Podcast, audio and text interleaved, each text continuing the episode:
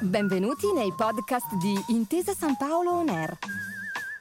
Un luogo dove vengono condivise idee, voci e soprattutto storie. Buon ascolto.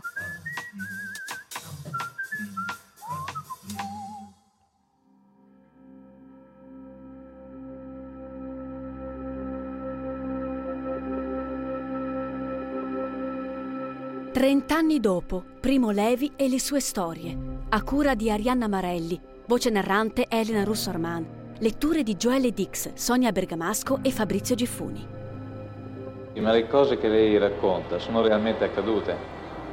Dicono di sì. So che sono accadute. Non c'era dove dubitarne.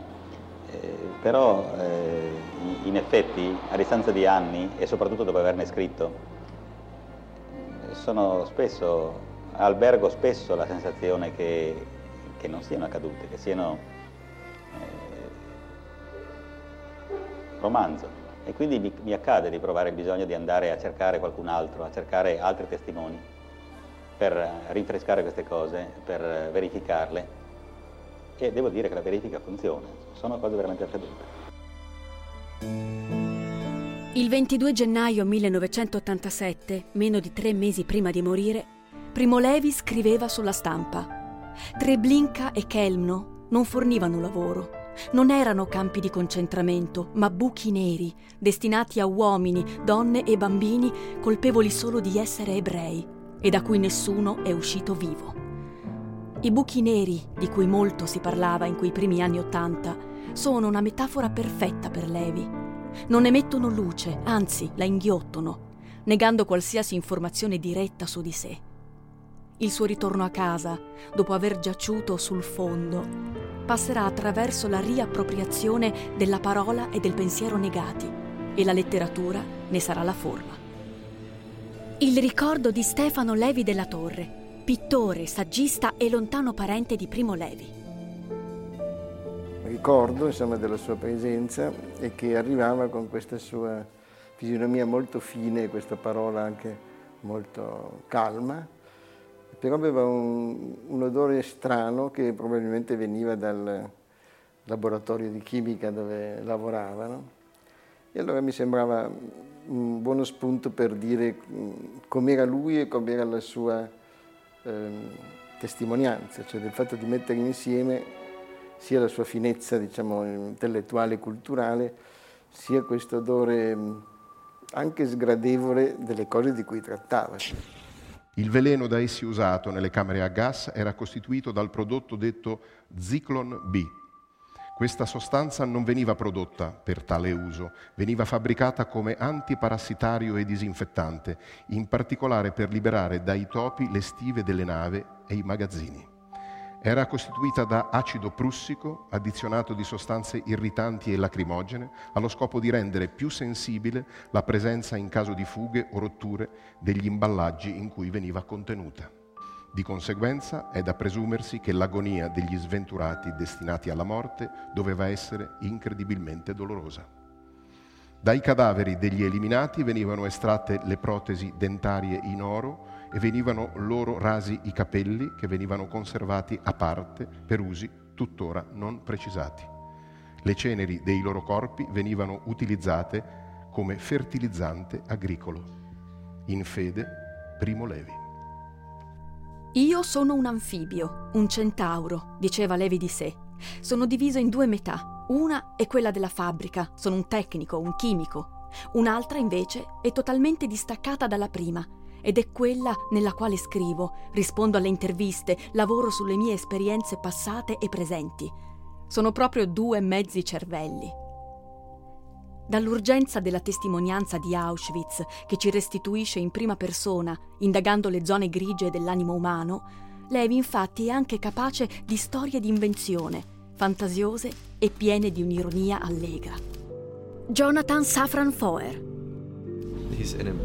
è uno scrittore importante e anche molto bello, proprio il suo modo di costruire la frase, la scelta delle parole, come struttura la storia. È quasi un peccato che ci sia la sua autobiografia, per quanto straordinaria, perché credo che non abbia permesso di apprezzarlo fino in fondo come scrittore. Domenico Scarpa, uno dei maggiori esperti del Novecento italiano. Primo Levi è un uomo attento, onesto e spiritoso. Credo che siano i tre aggettivi che fra tutti si possono scegliere. Marco Belpoliti ne ha curato le opere complete per Einaudi.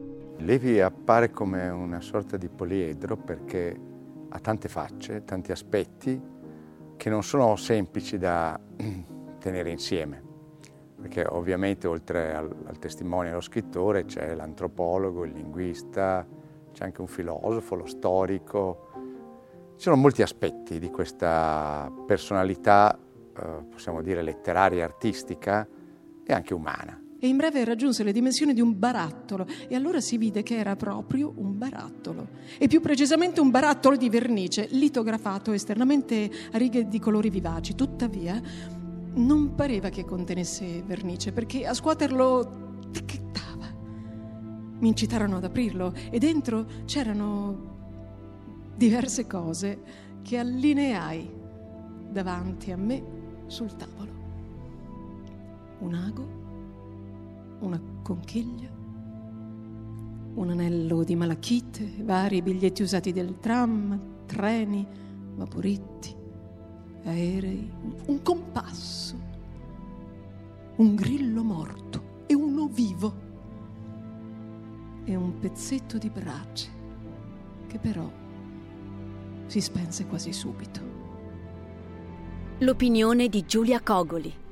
Il primo Levi più conosciuto è quello di Auschwitz, è quello che tutti abbiamo letto, amato, studiato a scuola, ma in realtà la sua è una scrittura molto ampia, sterminata direi quasi lui ha scritto di animali, ha scritto racconti di fantascienza, poesia, saggi, ha scritto di moltissime cose. Si impone subito una precisazione.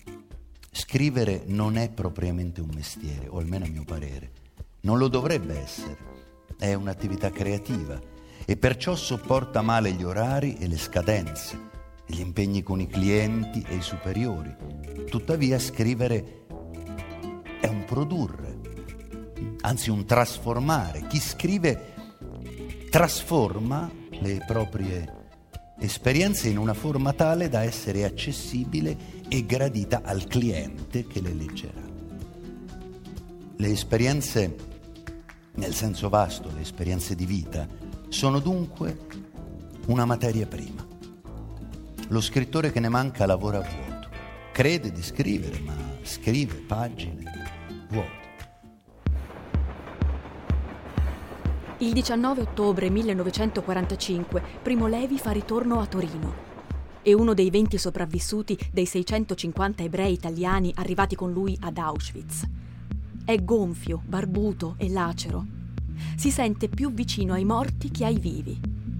Trova la sua casa, in corso Re Umberto 75, quasi integra e la sua famiglia quasi al completo. Quella mattina sui giornali c'è una notizia che lo riguarda. Il giorno prima, il Tribunale internazionale dei vincitori della guerra, Gran Bretagna, Stati Uniti, Francia e Russia, ha aperto il processo contro i capi nazisti. Passerà alla storia come il processo di Norimberga. Walter Cronkite, che poi diventerà uno dei più famosi anchorman della CBS, era corrispondente a Norimberga per gli americani. Così ha raccontato le reazioni dell'aula di fronte alla proiezione degli orrori dei campi. Questo venne mostrato nell'aula di tribunale. Le persone delle potenze alleate ebbero reazioni di shock, la stampa e gli avvocati. Ma per la maggior parte di noi della stampa, quella era la prima volta che vedevamo quelle scene. Anche se molti di noi avevano visto i campi, sapevano cos'era successo ma questa concentrazione di immagini e il sapere che gli imputati la vedevano forse non per la prima volta, perché sapevano cosa accadeva, ma la realizzazione che il mondo ora stava vedendo queste scene terribili, di questo erano ovviamente colpiti. E poi l'abbiamo rivissuto a lungo nei nostri sogni, sentendo proprio chi aveva commesso questi crimini raccontare bugie as much as they could, lying about them. Anche Levi ha cominciato a testimoniare subito, ma non tutti allora volevano ascoltare. Si pensava guardare avanti alla ricostruzione. Proprio nel neonato Stato di Israele, per anni, il trauma della Shoah verrà addirittura rimosso come una vergogna da nascondere. Le cose cambieranno solo nel 1961, col processo ad Adolf Eichmann, responsabile delle deportazioni ad Auschwitz. Nei processi del dopoguerra, primo fra tutti quello di Norimberga, l'olocausto era rimasto sullo sfondo, come uno dei tanti crimini commessi dal regime nazista. Nel processo ad Adolf Eichmann, l'olocausto diventa invece l'elemento centrale e Eichmann perde gradualmente di importanza. E la voce delle vittime, dei 111 testimoni che dopo 15 anni di silenzio si fa memoria. È così che quel processo è rimasto nella storia come il momento in cui il popolo ebraico ha ricominciato a ricostruire la propria identità. Fu, come scrive Tom Segev nel Settimo Milione, un evento che cementò la società israeliana, un'esperienza collettiva sconvolgente, purificatrice, patriottica, una catarsi nazionale.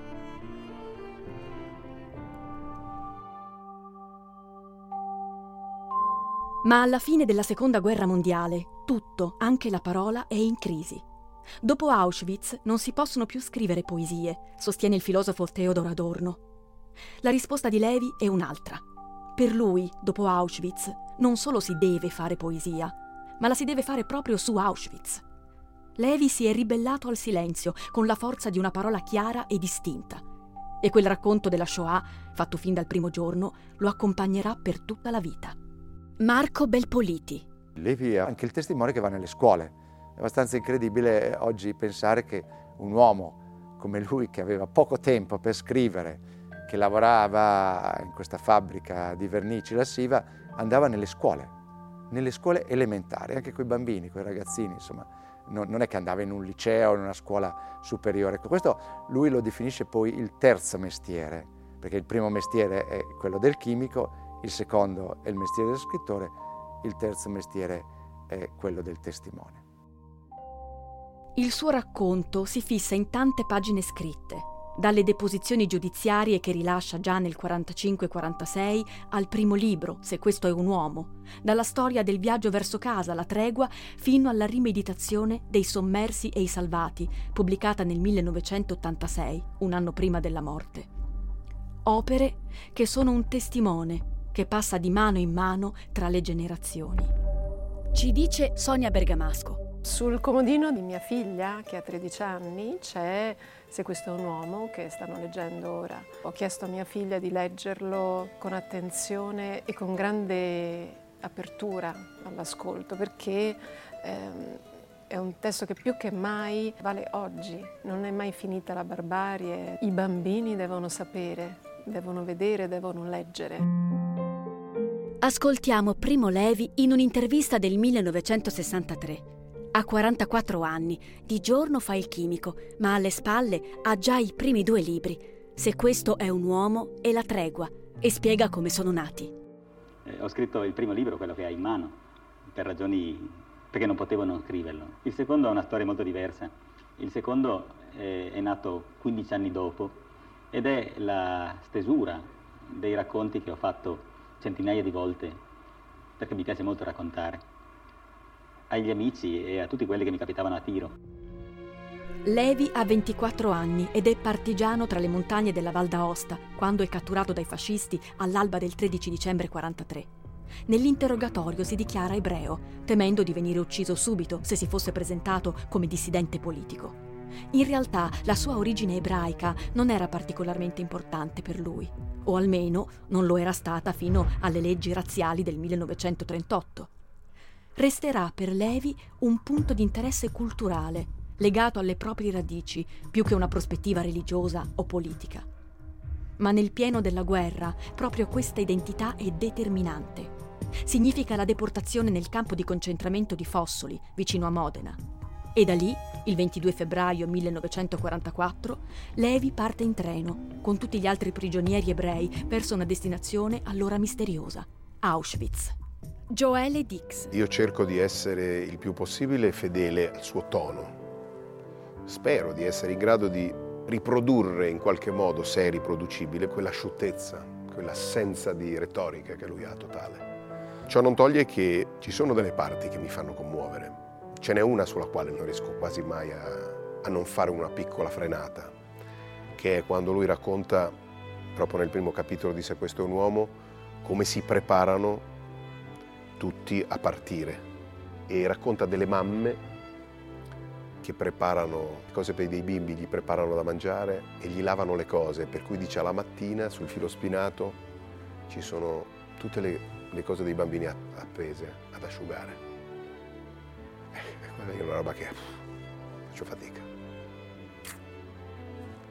I vagoni erano 12 e noi 650. Nel mio vagone eravamo 45 soltanto, ma era un vagone piccolo. Ecco dunque, sotto i nostri occhi, sotto i nostri piedi, una delle famose tradotte tedesche, quelle che non ritornano, quelle di cui fremendo e sempre un poco increduli avevamo già spesso sentito narrare. Proprio così, punto per punto, vagoni merci, chiusi dall'esterno, e dentro uomini, donne, bambini, compressi senza pietà, come merce di dozzina, in viaggio verso il nulla, in viaggio all'ingiù, verso il fondo. Questa volta dentro siamo noi. Resta di quel viaggio una cartolina, arrivata fortunosamente a destinazione. Dal vagone Primo e due amiche riescono a lanciare ai propri cari rimasti a casa un messaggio. A voi la fiaccola, l'ultima luce prima del buio. Auschwitz, la meta nei pressi di Cracovia, è un'enorme costellazione di campi, oltre 40 km quadrati. Levi arriva il 26 febbraio del 1944 e vi resterà per quasi un anno fino alla liberazione. È assegnato a Buna Monowitz o Auschwitz III, il campo di lavoro collegato a una fabbrica per la produzione di gomma sintetica, finanziato da un colosso dell'industria tedesca, la IG Farben. A Birkenau o Auschwitz II ci sono le camere a gas. Nel complesso di Auschwitz furono deportate 1.300.000 persone. Si salvarono in 200.000. Il lager è il luogo dell'assurdo, dove, lo racconterà Levi stesso in un'intervista, chi è pugile diventa cuoco perché sa proteggere la zuppa. Il luogo dell'inutile, dove pur con tutto il lavoro forzato non si produrrà neanche un grammo di gomma. Soprattutto il lager è per Levi il luogo del caso, dove si è vivi e morti non per una ragione, ma quasi per il lancio di una moneta. A poco a poco prevale il silenzio. E allora, dalla mia cuccetta, che è al terzo piano, si vede e si sente che il vecchio Kuhn prega ad alta voce, col berretto in testa e dondolando il busto con violenza. Kuhn ringrazia Dio perché non è stato scelto. Kun è un insensato. Non vede nella cuccetta accanto Beppo il greco che ha vent'anni e dopodomani andrà in gas e lo sa e se ne sta sdraiato e guarda fisso la lampadina senza dire niente e senza pensare più niente non sa Kun che la prossima volta sarà la sua? Non capisce Kun che è accaduto oggi un abominio, che nessuna preghiera propiziatoria, nessun perdono, nessuna espiazione dei colpevoli, nulla insomma che sia in potere dell'uomo di fare potrà risanare mai più? Se io fossi Dio, sputerei a terra la preghiera di Kun. È la grande selezione dell'inverno 1944, un esame di idoneità che dura il tempo di un'occhiata. Tutti vengono passati in rassegna, anche Levi, primo, matricola 174.517. Uno sguardo distratto decide il destino di un uomo. Come tutti, sono passato con passo energico ed elastico, cercando di tenere la testa alta, il petto in fuori e i muscoli contratti e rilevati. Con la coda dell'occhio ho cercato di vedere alle mie spalle e mi è parso che la mia scheda sia finita a destra. Mano a mano che rientriamo nel dormitorio possiamo rivestirsi. Nessuno conosce ancora con sicurezza il proprio destino. Bisogna innanzitutto stabilire se le schede condannate sono quelle passate a destra o a sinistra. Il genetista Alberto Piazza.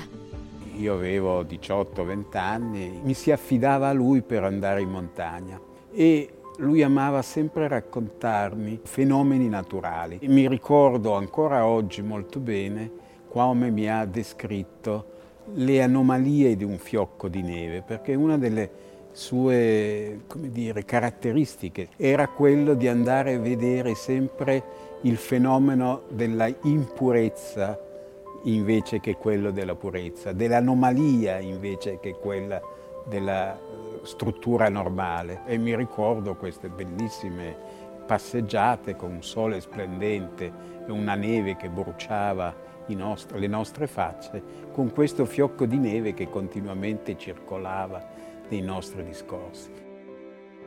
Sempre, quando glielo chiederanno, lei vi risponderà che per sopravvivere in lager era essenziale una cosa, capire ed essere capiti. Lui arriva ad Auschwitz sapendo un po' di tedesco, che gli permetterà di capire gli ordini e di non morire subito di botte come molti altri italiani. Poi scambierà addirittura il pane, che in campo non bastava mai, per lezioni di tedesco. E quel poco di lingua imparata lo salva due volte. I nazisti della Buna cercano personale specializzato e Levi è laureato in chimica viene sottoposto a un vero e proprio esame e il caso vuole che si trovi davanti il Gattermann, il suo manuale di chimica organica pratica dei tempi dell'università. Potrà passare gli ultimi due mesi della sua prigionia, quando è inverno inoltrato, nel caldo di un laboratorio. Noi diciamo fame, diciamo stanchezza, paura e dolore, diciamo inverno, ma sono altre cose. Sono parole libere, create e usate da uomini liberi che vivevano godendo e soffrendo nelle loro case. Se i lager fossero durati più a lungo, un nuovo aspro linguaggio sarebbe nato e di questo si sente il bisogno per spiegare cosa è faticare l'intera giornata nel vento sotto zero con solo indosso camicia, mutande, giacca e brache di tela e in corpo debolezza e fame e consapevolezza della fine che viene.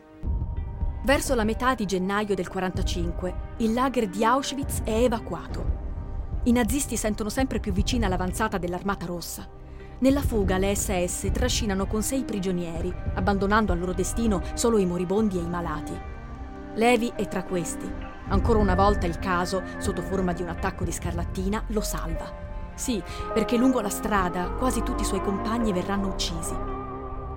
Il 27 gennaio 1945 i russi liberano Auschwitz. Il 27 gennaio è ora diventata la giornata della memoria, una data scelta per ricordare e riflettere, proprio perché anche l'ora della liberazione è grave, come scrive Levi. La prima pattuglia russa giunse in vista del campo verso il mezzogiorno del 27 gennaio 1945.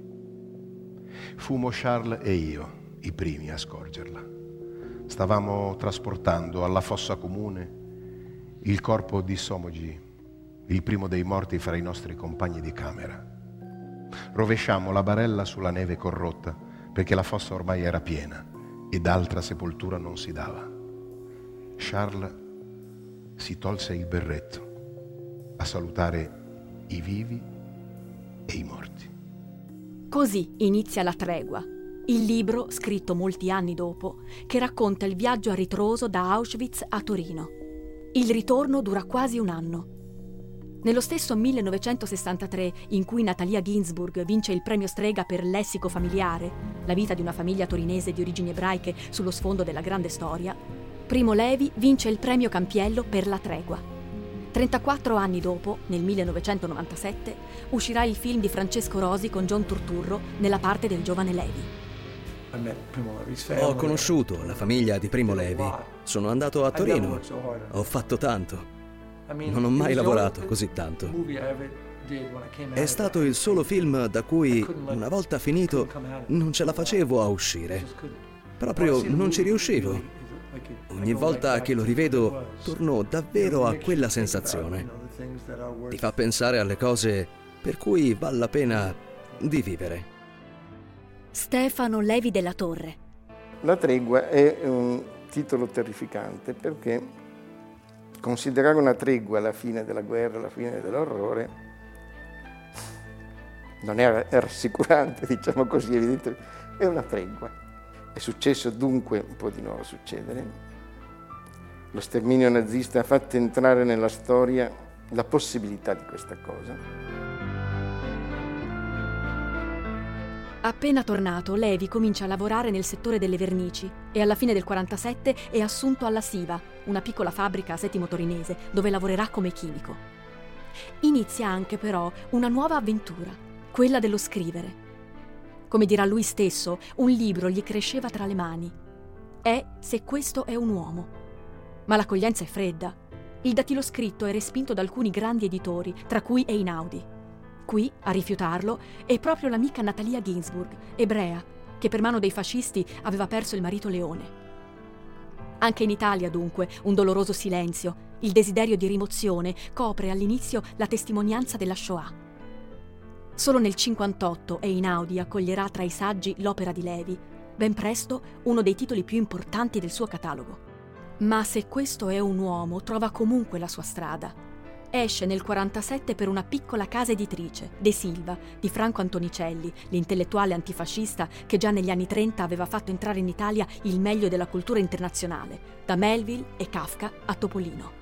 Ma non era l'unica cosa che Levi scrivesse in quel periodo, perché nello stesso periodo in cui scriveva Se questo è un uomo, la sua scrivania era affollata di altre cose e la mente di altre idee. Levi scriveva poesie Scriveva la prima stesura di Argon, il primo racconto del sistema periodico, cioè la memoria del ceppo, della radice dei suoi padri ebraico-piemontesi. Scriveva, sembra incredibile, i primi racconti di fantascienza, i primi racconti di fabbrica. È anche il periodo in cui torna nella sua vita l'amore. Conosce una ragazza a cui molti anni dopo dedicherà ancora dei versi. È Lucia Morpurgo, presto sua moglie, compagna di una vita. Non è più tempo di vivere soli. Accetta, per favore, questi 14 versi. Sono il mio modo ispido di dirti, cara, e che non starei al mondo senza te. In questo momento, però, il primo mestiere di Levi è quello del chimico una passione già nata sui banchi di scuola, al liceo d'Azeglio e appena fuori da quelle aule. Non avevamo dubbi, saremmo stati chimici. Ma le nostre aspettazioni e speranze erano diverse. Enrico chiedeva alla chimica ragionevolmente gli strumenti per il guadagno e per una vita sicura. Io chiedevo tutt'altro.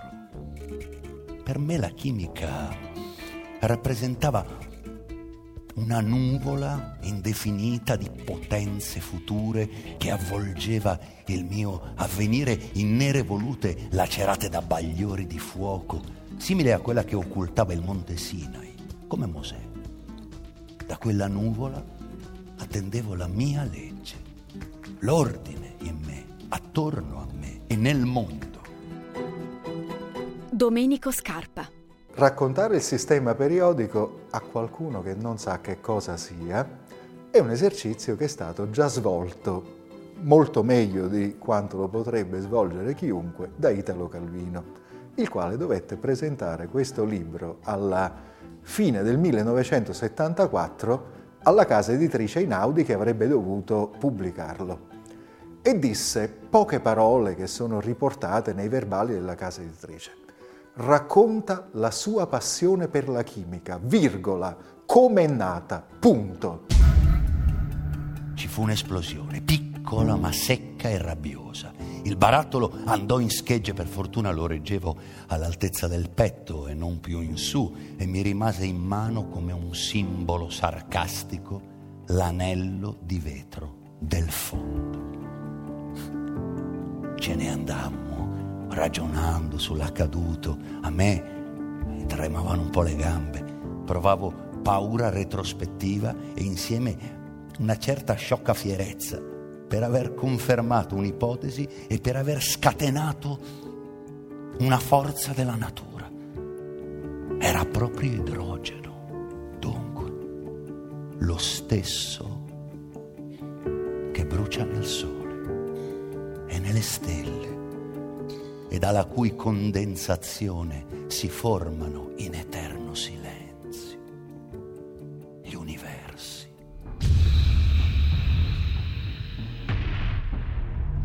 Senza Auschwitz Levi sarebbe stato uno scienziato, sarebbe stato un ricercatore e non un tecnico.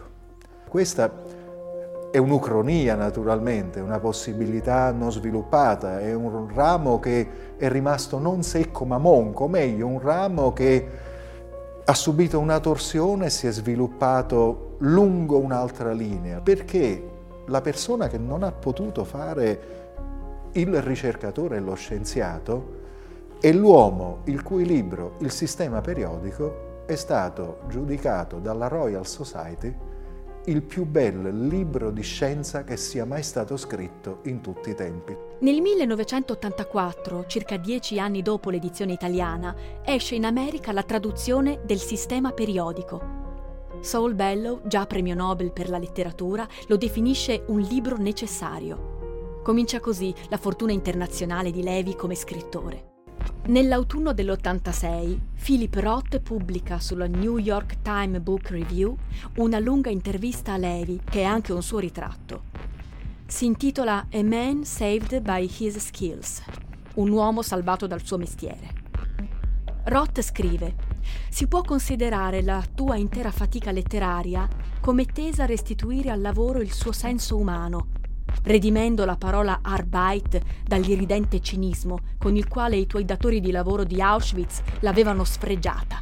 E cita Faussone, l'operaio specializzato protagonista di un'altra opera felice di Levi, La chiave a stella, uscita nel 1978. Marco Belpoliti. La chiave a stella è un libro sul lavoro. Prima di tutto è questo, e c'è una frase che allora diciamo, creò un piccolo scandalo in un momento in cui negli anni 70 il lavoro si era dequalificato. Il protagonista è un operaio specializzato, se possiamo dire così, è un artigiano, è un artista uh, del derrick, delle gru e conosce la felicità.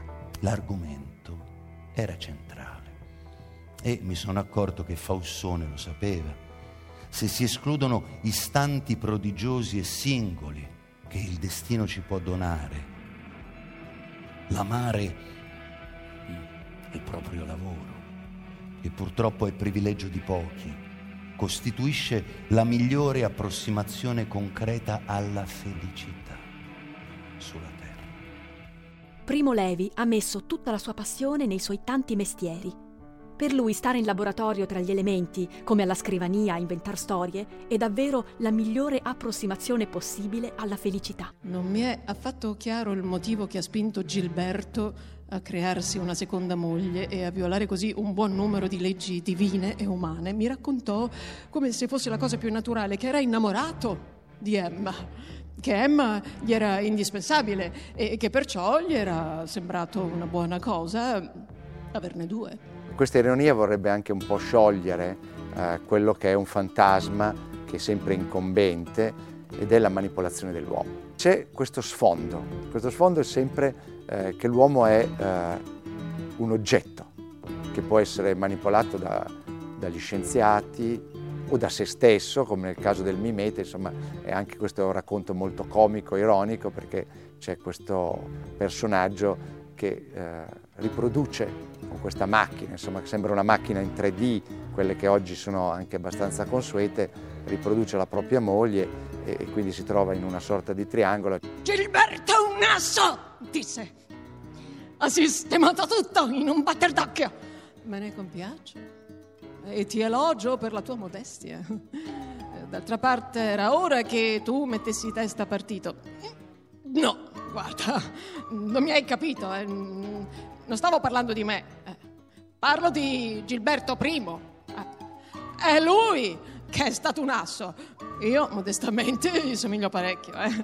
Ma in questa faccenda non ho molti meriti. Esisto da domenica scorsa solamente. Ricorda il genetista Alberto Piazza.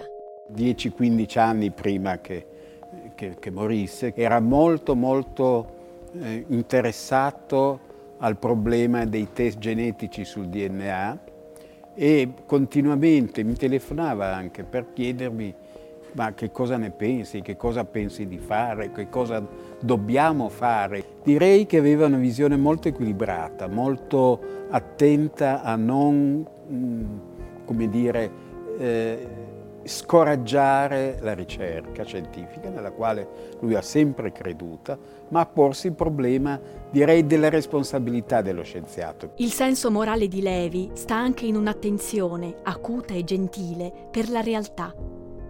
Con sguardo da antropologo osserva i giochi dei bambini, studia come un linguista la storia delle parole, guarda le cose che lo circondano addirittura con la lente dell'archeologo e le sue osservazioni di appassionato dilettante diventano articoli pubblicati sulla stampa.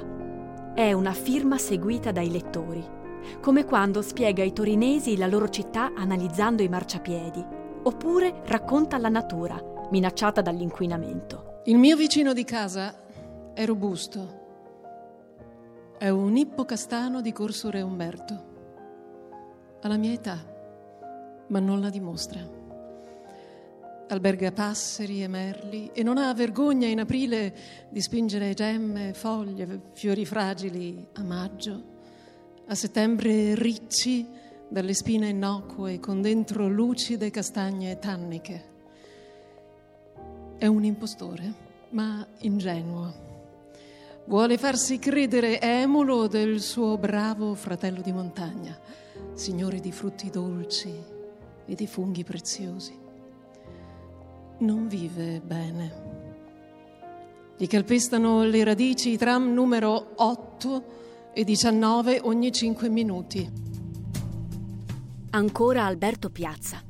Poneva Darwin come una delle sue letture assolutamente fondamentali, diciamo. Però tanto non ne ha mai parlato tanto. Forse uno dei pochi commenti che a Darwin fa è proprio il fatto che in Darwin l'animale e l'uomo sono posti assolutamente sullo stesso piano. No? Primo Levi per Joele Dix. Il mio Primo Levi è un Primo Levi vitale, attaccato alla vita. Ehm, c'è un conto che lui non è riuscito a chiudere. Hai vergogna perché sei vivo al posto di un altro ed in specie di un uomo più generoso, più sensibile, più savio, più utile, più degno di vivere di te? Non lo puoi escludere. Ti esamini, passi in rassegna i tuoi ricordi, sperando di ritrovarli tutti. Stefano Levi della Torre. Un altro problema morale è quello che lui chiama il il senso di colpa del sopravvissuto. No? Cioè nel meccanismo della sopravvivenza chi sopravvive probabilmente ha sottratto qualcosa a chi invece ha dovuto soccombere. No, magari gli ha portato via un pezzo di pane, magari non gli ha dato un pezzo di pane. No? La riflessione sul lager, lo sforzo di capire, non lo abbandona mai. Nell'ultima parte della sua vita scrive I sommersi e i salvati, uscito nel 1986 un libro capitale della nostra epoca. È l'estrema rielaborazione del proprio vissuto all'ombra di quella traumatica esperienza. Ne fanno parte le fragilità della memoria, i dubbi sul valore della propria testimonianza, necessariamente parziale perché non ha toccato il fondo, le indagini su quel paesaggio di ambiguità morali che lui chiama la zona grigia. John Turturro. C'è un capitolo su come una persona può essere l'oppresso e diventare l'oppressore e su come si può essere sedotti dal potere. Evitando semplificazioni e facili risposte, Levi si interroga sulla responsabilità. Anche nelle aule giudiziarie, durante i processi ai nazisti, si dibatteva lo stesso problema. Benjamin Ferenc, procuratore USA a Norimberga contro le Einsatzgruppen, le spietate squadre della morte, ricorda. Quando il Tribunale Militare Internazionale era riunito, divenne presto chiaro che sarebbe stato impossibile per qualunque governo perpetrare crimini di tale enormità, uccidere milioni di persone senza l'appoggio di tutti gli strati della società umana. All'inizio degli anni Ottanta, Levi torna anche per la seconda volta da uomo libero ad Auschwitz. Di quel viaggio rimangono parole e immagini, catturate da Emanuele Ascarelli e dal regista Daniel Toaf. Che effetto le ha fatto stamattina tornare per questo viaggio partendo da un albergo di lusso per stranieri? Di una dislocazione, vorrei quasi dire una slogatura, insomma, qualcosa che non, una cosa impossibile che invece avviene. Ricordo soprattutto i suoi silenzi, il suo sguardo fisso, dirà Emanuele Ascarelli anni dopo, ripensando a Levi di nuovo in quel luogo.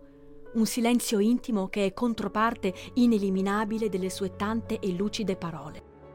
Fabrizio Gifuni.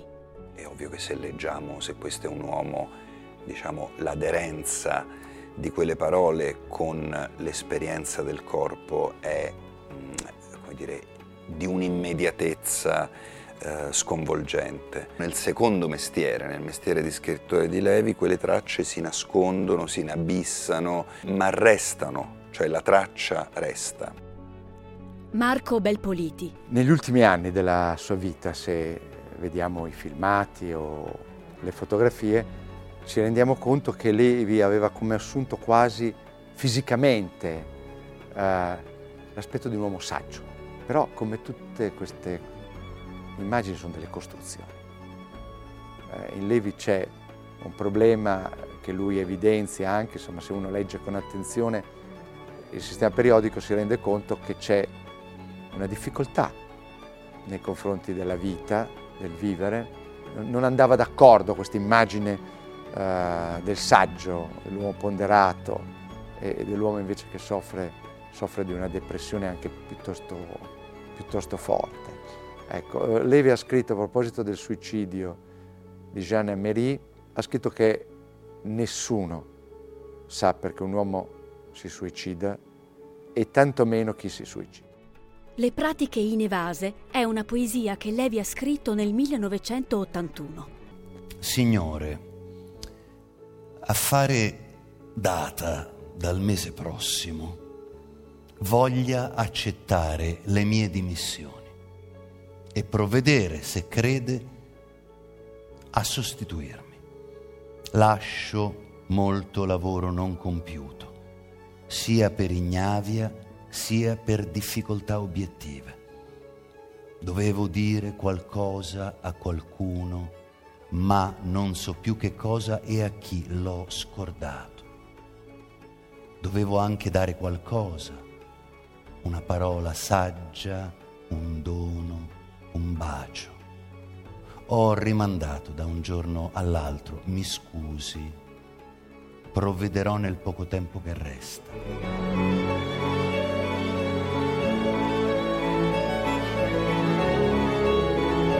L'11 aprile 1987 Levi si suicida gettandosi dalle scale della sua casa.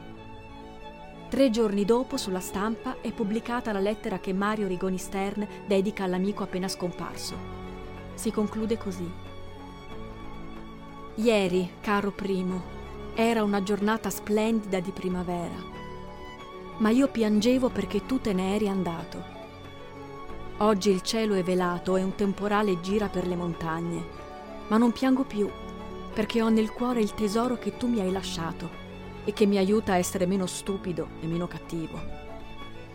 Ciao primo, arrivederci tra quelle nostre montagne nascoste. Te lo voglio dire, anche se tu sorridi mesto a questo mio arrivederci.